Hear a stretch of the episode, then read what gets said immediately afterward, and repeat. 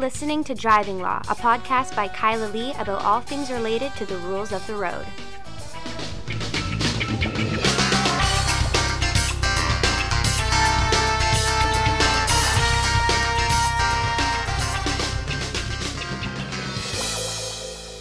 Hello, and welcome to another episode of Driving Law. I am Kyla Lee at Acumen Law, and with me, yet again, my co host, Paul Doroshenko.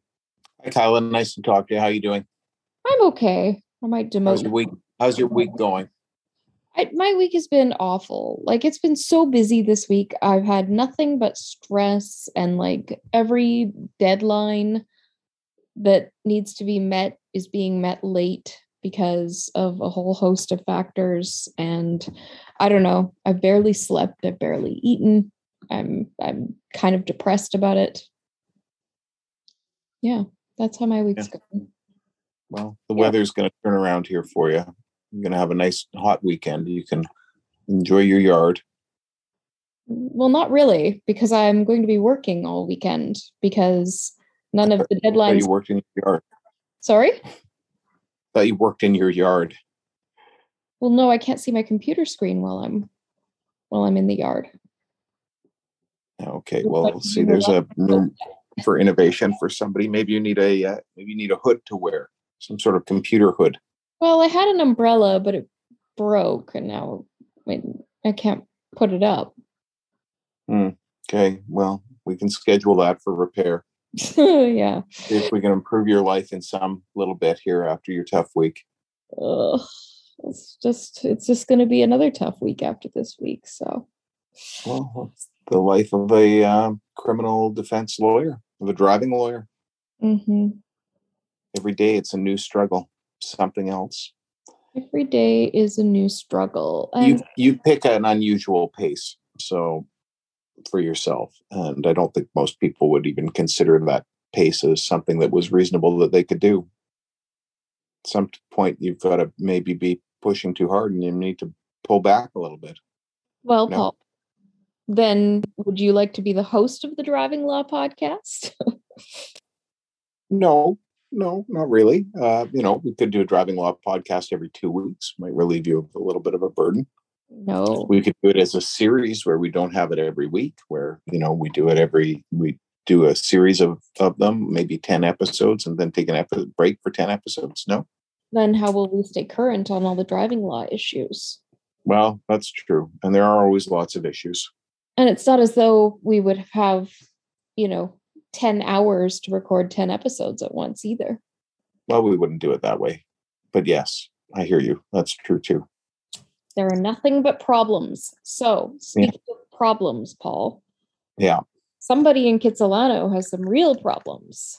Yeah, they're in South Vancouver, I think. Um, so uh, I was driving home Sunday night, late from the office, coming up fourth, coming up near Arbutus. Uh, I was a few blocks back, and I could see a lot of police lights. And I thought it's not likely that that's a roadblock because they wouldn't make it so apparent. But it was surprising how many people ahead of me were turning off the road in a panic. Um, but I continued on to see what was there, and the road was blocked. I took an alley to get through there uh, and the road was blocked for four blocks either side of our Arbutus and Fourth. And the next day, we learned that it was a hit and run causing death. Mm hmm So heavy duty, um, but uh, also one of those locations where I thought to myself, you know what? There's going to be so much video and so many uh, witnesses, um, and uh, that in all likelihood they're going to be able to um find a suspect awfully darn quickly. And they, uh, uh, the police came out and said that um, the, the vehicle in question would be badly damaged. So it was only a day or so later that there was arrests made, and there was two arrests made. There was an arrest made of uh, some young person. It sounded like they were, I think they were in their twenties, Mm-hmm. and then what sounded like a family member, I'll bet a dad uh, or mom. Um, I think they said a male uh, in his fifties, um, and so that was quite interesting because um, I think one could draw certain conclusions from what took place there. what conclusions are you? Well, not beyond a reasonable doubt, but um, you know that um, son is uh, driving a vehicle and comes home with a smashed up car, uh, or you know the smashed up car is abandoned and goes home to talk to dad, uh, and then uh, with dad tries to concoct a story, and I bet the dad's charged with obstruction or something along that line. Yeah, I mean that was the thought that I had. I thought it was one of one of a couple things. Uh, uh, possibly uh, there was a an arrest um, under the Motor Vehicle Act for failure to identify the driver, because if the owner was not the driver, a registered owner does have an obligation to identify the person that was driving the vehicle in the circumstances of an accident. So if the owner failed to comply with that obligation, in theory, that could trigger an arrest. Um, it's one of the sections of the Motor Vehicle Act that has a power of arrest related to it, or it could trigger an arrest for obstruction. Yeah, that's entirely possible, and I think uh, uh, obstructing a police officer in the course of their duties by lying about where the car is or something like that could also be a, a yep. reason for the charge. Uh, there's lots of different things, but it, it all seems to relate to probably um, some act after the fact to try and stop the police from being able to investigate the son. Now, if I I read in a news article that this person was a passenger at the time. Oh well, that could be as well. That could be again. You could you may be on it. Uh, yeah, well, there's a CBC story says a that would go ahead a, a CBC story says a 63 year old relative of the driver was also taken into custody for acting as a potential accomplice after the fatal collision. So, you know, think about if they washed blood or hair or something off the car, if they did repairs, if they even concealed the car or took the car out somewhere to be to be burned or dumped. That's yep. all, you know, an accessory after the fact yeah, I, I didn't know that. That must have come out. It wasn't in the didn't come out of the original uh, um, police statement that the VPD made. Um, so yeah, those are for sure. There's yeah. an interesting thing that happens in these cases, um, and that people don't know, and that is that they run home uh, and they tell some family member, right? And they start making all sorts of admissions to family members. In this case, of course, maybe it's different if the passenger it was a passenger in the car, but um, you know so often all of these things are told to mom. And mom or dad can very easily be compelled to be witnesses and people don't realize that. They just assume that their parents are you know that it's home free right? They get home they can tell their parents all about it that their parents can do what they can to help them. Yep. And the other thing is you know uh, as soon as you start talking to your parents about this type of situation uh, you don't get the right perspective on it. You know, a parent is often like, I, you know, I'm not a parent, but I know what my mom is like if I screw something up. It's always like, you know, take responsibility, own up, confess. Take your, take your lumps. take your lumps. Parents are the worst people to be giving legal advice or advice in a situation where you're facing legal jeopardy. I've often thought about that one too. Um, you know, I was never charged with anything. Uh, but had I, you know, drove impaired and been caught, I would have gone to my mom and she would tell me to take my lumps and go to court and and plead guilty um, just by being charged. And had I gone to my dad, he would have said, "Well, we got no money, we're broke, but mm. let's see what we can do to find you a lawyer." And we, you know, call around and find a lawyer, and we'd have some payment scheme. And my dad's dead now, but he'd probably still be paying. Um, but the point is that my dad actually would be the one who's correct because so often um, in impaired driving cases, uh, you know, the, the evidence doesn't make it out. Yep. But yeah, so the danger is talking to your family, but of course, sometimes you have to talk to dad. But you don't have to lay out any details. You can say, I've been charged and I need a lawyer. There's a danger associated with talking to your family. There's a danger associated with talking to your friends less so to your spouse. Well, the spouse can't be compelled, but the spouse can still give evidence. They can choose. What happens? If, what happens if you have a falling out? Yeah. You know, you you you spill it all to your spouse. Yeah, I, I drank a two six a Crown Royal and smashed up the car, and I don't know if they can prove it because I wasn't I wasn't in the driver's seat when they arrived. Yeah. Uh, the spouse can come along and testify. about- he told me he drove the car and smashed it up. Yep. Which is why there's only one person you should talk to after being involved in a hit and run. Yeah, That's a lawyer. talk to God. No, talk to a lawyer. Your lawyer may be more effective to you than God. Um, yeah, talk to your lawyer. That's it. You know, there's cases in the past where people have a friend who's a cop and they think they should phone up their friend who's a cop. It's the worst thing because you put your friend who's a cop in a terrible position where they're, you know, forced to collect evidence against their friend. And you know, you may actually have a defense to a hit and run case, which leads us into our second topic today. Okay, let's get into that.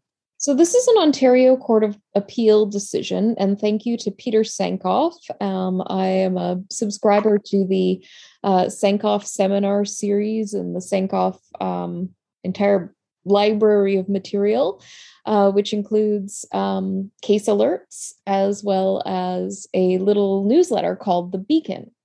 And The Beacon is Peter Sankoff's summary of important cases that have come out um, from appellate courts during the week and uh, this this case came to us um, this week in the Beacon. So, uh, this is a decision from the Ontario Court of Appeal um, in a case called uh, Regina and Guillemette. I'm probably not pronouncing that correctly. Um, and it involves a woman who was involved in a hit and run uh, she was also charged with impaired driving causing bodily harm and dangerous driving causing bodily harm.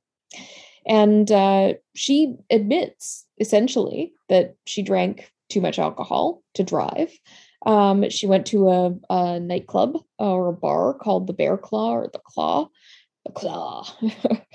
um, and she. That's how it's referred to in the decision. Yeah, but I I like went to the it. claw. Claw. Um, and yeah, she was uh, there. Uh, she was supposed to meet a friend. The friend never um, never showed up. She drank four tall cans of beer, and um, then there was a man, uh, Chris, at the bar who was bothering her. And like men at bars with women who are alone in bars, as I've heard so many times from so many clients, Chris would not leave her alone. Well, there's a different side of the story, right? You know, that was her side of the story. The other side of the story was that she was so drunk they were trying to keep her from driving. Hard to say uh, which one it is, but you know, again, you got to prove it beyond a reasonable doubt, and then there's the potential issue of necessity. And we've seen this before. You and I have seen this before, where um, we've had circumstances where women had to flee us the scene, uh, despite the fact they'd been drinking and knew they probably shouldn't be driving. Yep. Yep. So she uh she left and um uh she ends up getting involved in an accident.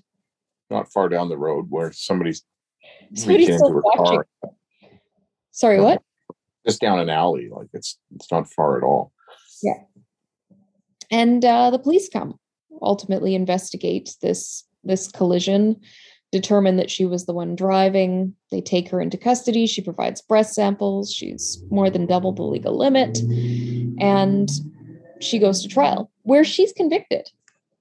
Um, she is convicted of the uh, all three offenses um, and uh, argued at trial that her conduct was essentially excused on the basis that it was necessary for her to drive to escape Chris, who came into her car and tried to grab her.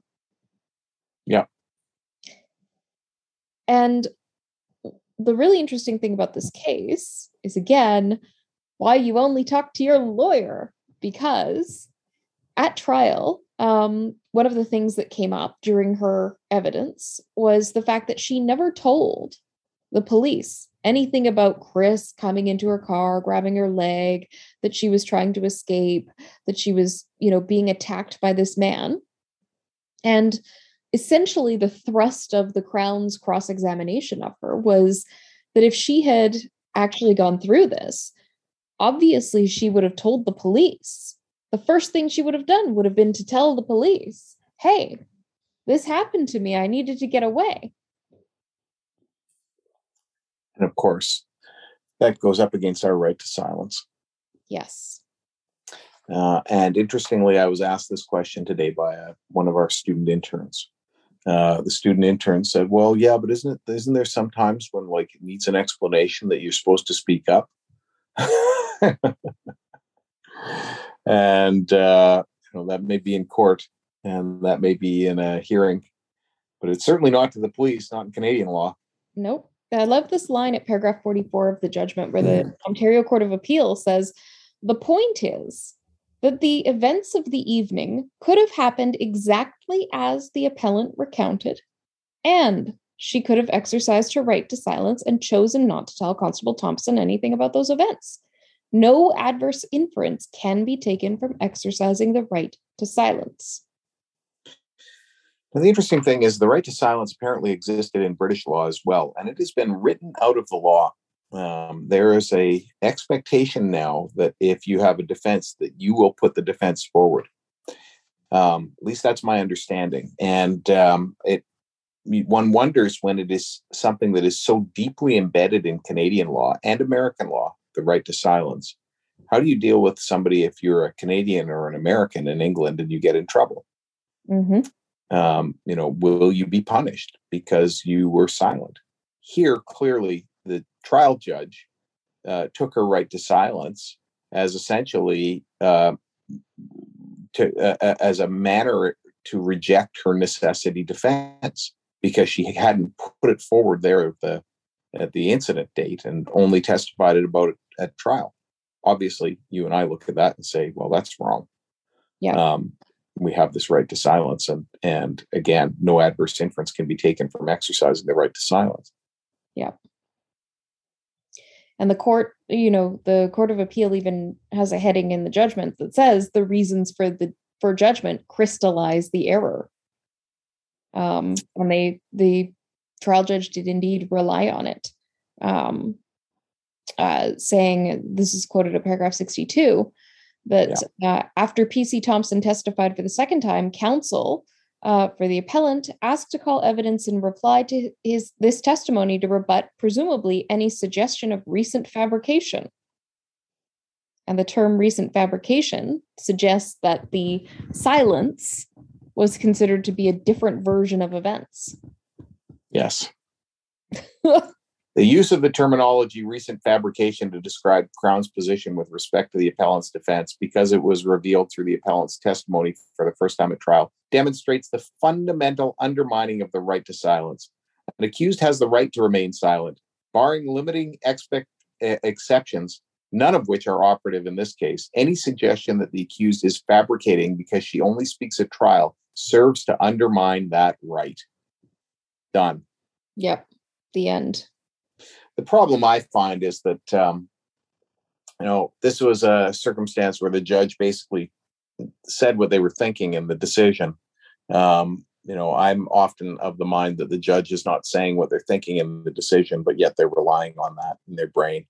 Well, I mean, it's hard uh, not to. I think it's quite human to go, well, wait a minute. Like, but why wouldn't you say that if that was the case? Like, I know if I'm arguing with a friend or a family member about something, and they haven't told me a fact that to me or to, to them and to me seems important later i would say well why didn't you raise that at the time? So it is you know it is like a common sense type of thinking. Yeah. But the law it is. the law is not but there's lots of reasons that you may not have wanted to say something. You know maybe you've known this uh, chris guy who assaulted you for years and you don't didn't want to get him in trouble right then maybe you had enough to drink that you didn't feel that it would be appropriate for you to try and lay everything out uh, because you were worried that you would miss things.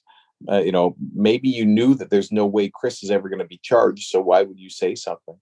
I mean, uh, you don't have to go into the reasons, right? Because it's a right to silence. But, um, you know, just on a sort of a common sense perspective, um, there can be so many reasons that you would choose not to do it. I mean, why would you why would you tell the police? Do you have any confidence in the police to tell them this? No. I mean, are they going to turn around and Chris, charge Chris with it? No. Probably not. And I mean, I've had I've had clients in in the context of of these stops. You know, this this is not the first time we've heard this story about women who are intoxicated leaving bars, fleeing creepy dudes. Bars or homes or you know wherever bad date, uh, trying to escape and you know can't come up with the best solution. A better solution i suppose would have been to lock herself in the car roll up the windows and phone 911 but he was already in the car grabbing her and he had her phone. Oh, i know. The there's this other person reaching in the window is what i'm saying. But yeah there's multiple things that are going on. Um, yeah yeah she she it's a, it's a defense clearly. Um, but uh, point is that she uh, the the the I mean, it's actually very strange because the um, the way the injuries play out, I guess. But the uh, there's the you know there's no doubt that there should be no expectation for her to be telling her story there to the police at the roadside, yeah because mm-hmm. uh, that's the position in law. Anyway, we have exhausted that one, Kyla. It was an interesting one, but we've exhausted that one. Yes. Well, you found a case from uh, the Alberta Court of Queen's Bench yeah. So we knew that these mandatory alcohol screening tests were um, going to start getting challenges at higher levels of court. We knew that it was at uh, uh, the. Um, so we'll back up. Um, in Canada, for the longest time, if a police officer had a reasonable suspicion that you had alcohol in your body, they could make a demand that you provide a sample immediately into an approved screening device to uh, determine whether or not basically you had a prohibited level of alcohol in your body, which would allow them to arrest you, detain you, and take you back for samples into a approved instrument. Um, then uh, in December 2018, they made it so the police could just pull you over and make a demand, so long as the pullover was lawful, um, which is a bit of a joke because you have really no way to challenge the lawfulness of the pullover 90% of the time. Uh, so they call it mandatory alcohol screening, and um, the police in various places have been reluctant to use it uh, for a number of reasons. Mainly because you pull people over, and some people don't understand that this exists, and so they refuse, and they end up punished. Um, you also you pull people over, and and you make this demand, and most of the people you're testing are just like blowing zero uh, because you're not going through those simple steps of identifying whether or not there's uh, alcohol in the person's body. And so you're detaining people, like lots of people. Uh, one officer told me that every one that he did uh, one day was everybody blew zero. And he's like, why did I detain all these people? I, you know, this was sort of the instructions of the day. Um, but in any event, uh, the constitutional validity of this scheme has been in question from the start because your right to counsel is violated. Your right to be notified of the reason you're being detained is sort of sketchy. Um, and um, the only um, threshold that's set uh, is you're lawfully pulled over and subject to a demand. And mm-hmm. so you've challenged this in the IRP context. And we wondered back at the start when you started that whether or not you would get the first Superior Court decision. Uh, I know there was a uh, court decisions from uh, Saskatchewan saying it was constitutionally valid and a provincial court decision in Alberta. Well, now the provincial court decision in Alberta has been affirmed by the uh, Court of Queen's Bench. And I guess the thing for me is the threshold question. So, um, and here's why it's interesting for me. When we did the IRP scheme challenge with respect to the seven day window to file it in dispute, uh, ultimately, the Court of Appeal looked at it, and we were dealing with a case where the individual could not file within the seven days because he was in jail. Yeah. And the Court of Appeal looked at it and said, wow, yeah, that's unfair. Oh, well, government's allowed to make unfair laws. And as I was explaining to, to a student today, um, nowhere in the Charter of Rights does it say that that uh, you know the police can't do something police or government cannot do something that's unfair it's only got these specific limits that allow an out every once in a while that really are in many respects meaningless like being notified of your detention. Well, that just keeps you from maybe being de- terrified, but you're detained by police, which you view as a, a scary authority who uses who use violence to to keep you in line. And so being notified of the reason you're detained. So what? Oh, you get a right to counsel. Oh, that's great. I get to make a phone call to a sleepy lawyer at two in the morning. Um, who really can't do anything for me at that point except tell me that you know you got a blow and then you'll be released um, you know all of these rights are really just feel so meaningless um, you know the right to silence i guess is probably one of the ones that's meaningful but it doesn't say it in the charter of rights you have a right to silence so in any event um, you know you do have a right to unreasonable search to be free from unreasonable search and seizure that's both search and seizure as you like to point out um, and the question is, you know, is this a reasonable search and seizure? Well, the only reason is because it's written into the code. There's no suspicion, even. And so, does that make a threshold that doesn't exist? Was the way that the question was formed uh, in part of this decision. And this is discussed um, at paragraphs 102 and on the threshold search for reasonable suspicion. And ultimately, the court looked at it and said, you know, yeah, we've had this for a long time, this threshold where the police, you know, couldn't detain you unless there was something, a little bit of evidence to suggest that maybe they should be taking further interest in you. Yeah. But ultimately, the court says, but that's not really the issue here. Um, you know, they don't have to have a threshold. Uh, you know, it doesn't have to. There doesn't have to be a threshold for it. Period. Um, reasonable suspicion is not a constitutionally protected minimum below which all searches are unreasonable, it says in paragraph 105. Mm-hmm. Um, reasonable suspicion is simply one of many standards for determining whether a search is reasonable. Um, and really, that gets me back to sort of the same thing that the uh, Court of Appeal in BC said in, in our case on the on the delay issue, and that is too bad. Um, you know, the law doesn't have to be fair, and Parliament can pass laws that aren't fair. Now, I want to bring this around to the last thing. Um, you know, they changed to the criminal code, creating the um, prohibition to have a blood alcohol concentration uh, that is at or above 80 milligrams in the two hours after driving. You're looking at that and you're saying to yourself, you know what? You could be at 60 milligrams while driving. You could be at 40 milligrams while driving. And that should be the threat. You know, being at 80 milligrams an hour after when you've absorbed the alcohol should not be an offense. No, but and then I, you're sitting there. Yeah, go ahead. I was going to say, I don't think that they would have any problem. They would probably get no pushback from criminal lawyers. They would get no pushback from the public if they just lowered the legal limit to something like 40. Well, I think there would be some, um, and good reasons for that. But my point is, it's just an arbitrary cutoff in the end. Uh, we know that you know when you test people's breath, um, there and you pulled their blood, they might blow 90 milligrams. And in either legal scheme, the one prior to 2018 and the one we have now, they would both be, you know, it would both be an offense, right? You might be able to rebut it, but in both cases, it would be an offense. If you blew 110, in both cases, it would be an offense. But the point here is that, you know, you know, and I know that if you drew blood from those people at the same time, you might get something completely different. Well, you might get 60 milligrams. Yep. Um, you know, and also depends on where you pull the blood from and so many other things. And, but ultimately, you know, basically they've said that the reading from the breath uh, analysis from the approved instrument is what you are. And is that fair when you know that some people and maybe certain individuals are not going to have been over 80 milligrams at the time they were tested?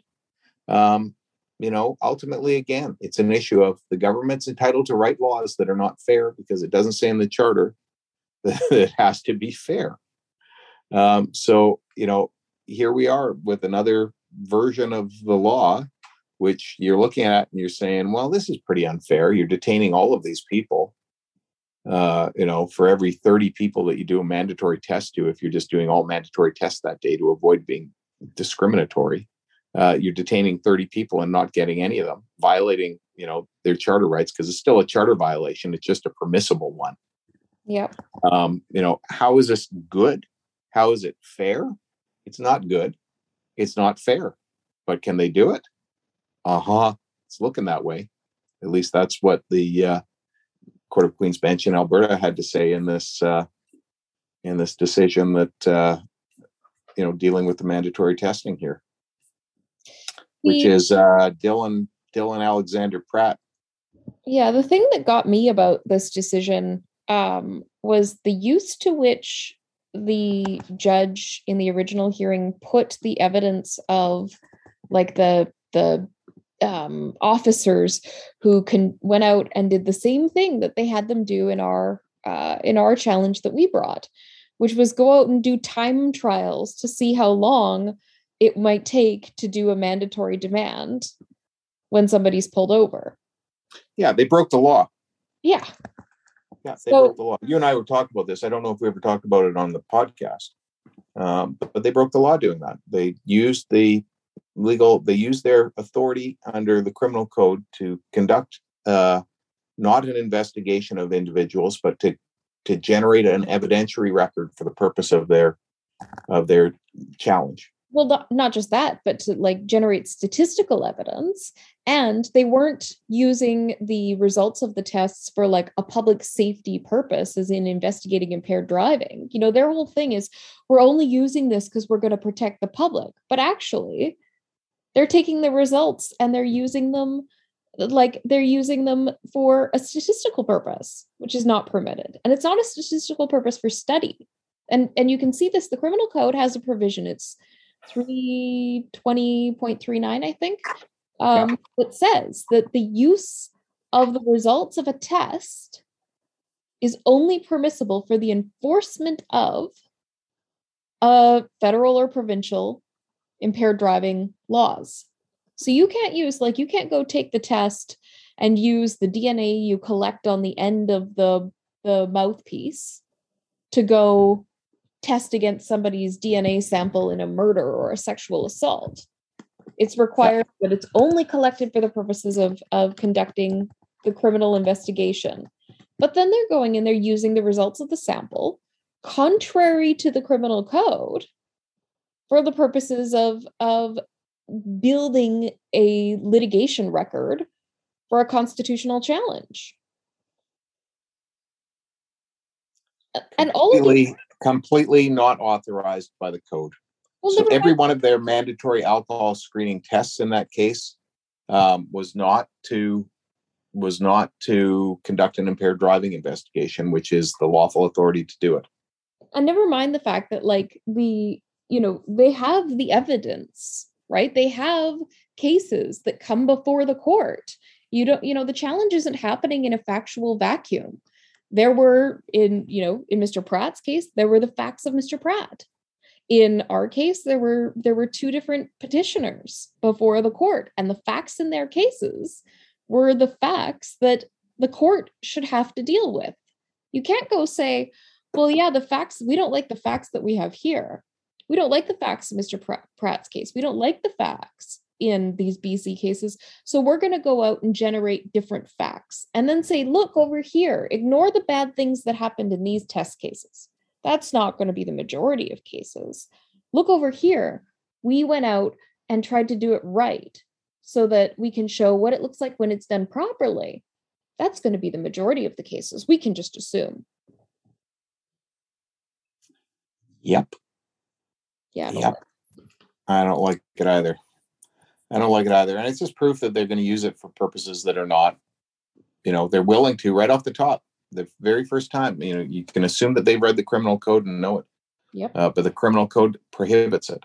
And so the very first thing they did was violate it Well, by going out there to generate, you know, Why to have- generate evidence for themselves. why have a criminal code, Paul, if you're not going to violate it just to prove how great it is?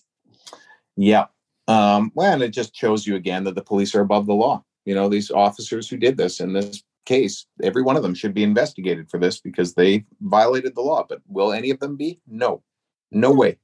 No, Not a one. not absolutely If there's any police officers listening to this, they should be conducting an investigation of these officers. Read your criminal code. You're not allowed to use the results of mandatory alcohol screening for this. You're not allowed to use this provision for this. Anyway, it's uh, well, now that we're all good and upset, let me unupsetify you okay. because it's time for The ridiculous driver of the week.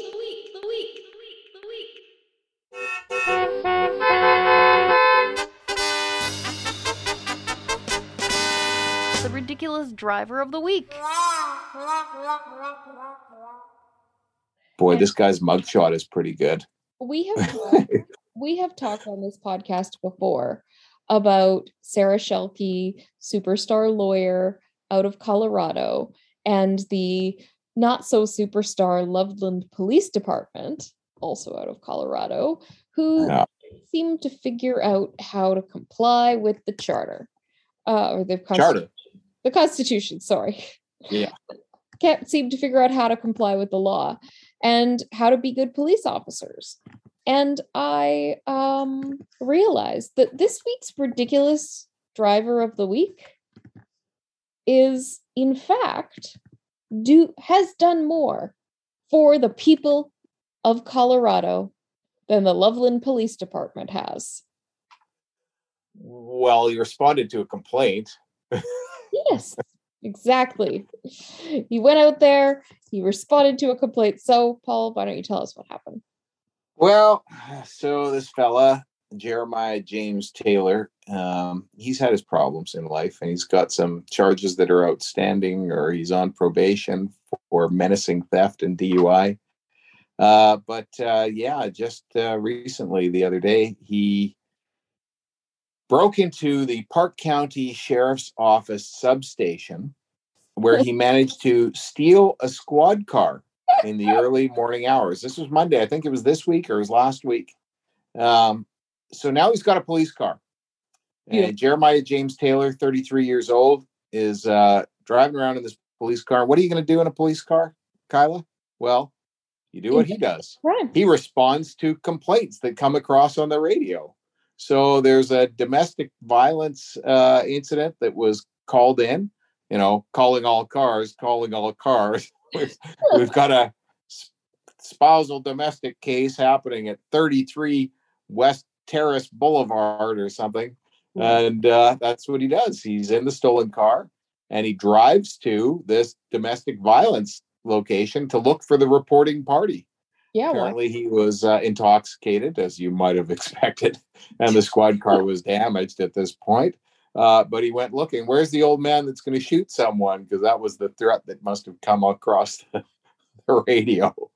So then the deputy who had been dispatched for the call confronted him. Apparently, he was there, um, and uh, the uh, I guess Mister uh, Taylor took off and driving high speed on a highway there. He was up to uh, 110 miles per hour, woo, woo, woo, siren going.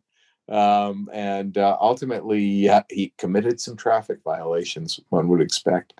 Um, and uh, so he was, of course, arrested and now charged with aggravated thra- theft of a motor vehicle, impersonating a peace officer. Although, if you look, if you look at his mugshot, you certainly won't. Uh, I don't think they're going to get very far with that one Would reckless driving, resisting arrest, and reckless endangerment. And he's being investigated for other things that took place. So um, he's being held on a twelve thousand dollar bond.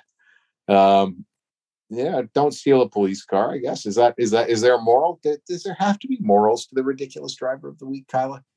Um, I mean, no, but don't steal a police car is generally a good lesson to learn from anything. Yep. Uh, let me see. It was uh, June twentieth is when he was booked in, so it just happened. Well, Heck of a guy, Jeremiah Jeremiah James Taylor. you know, Jeremiah, if you're listening from jail, you're probably not going to become a police officer that way. maybe he Right. wanted to just put things right. Yeah. You know, maybe it was time to give back.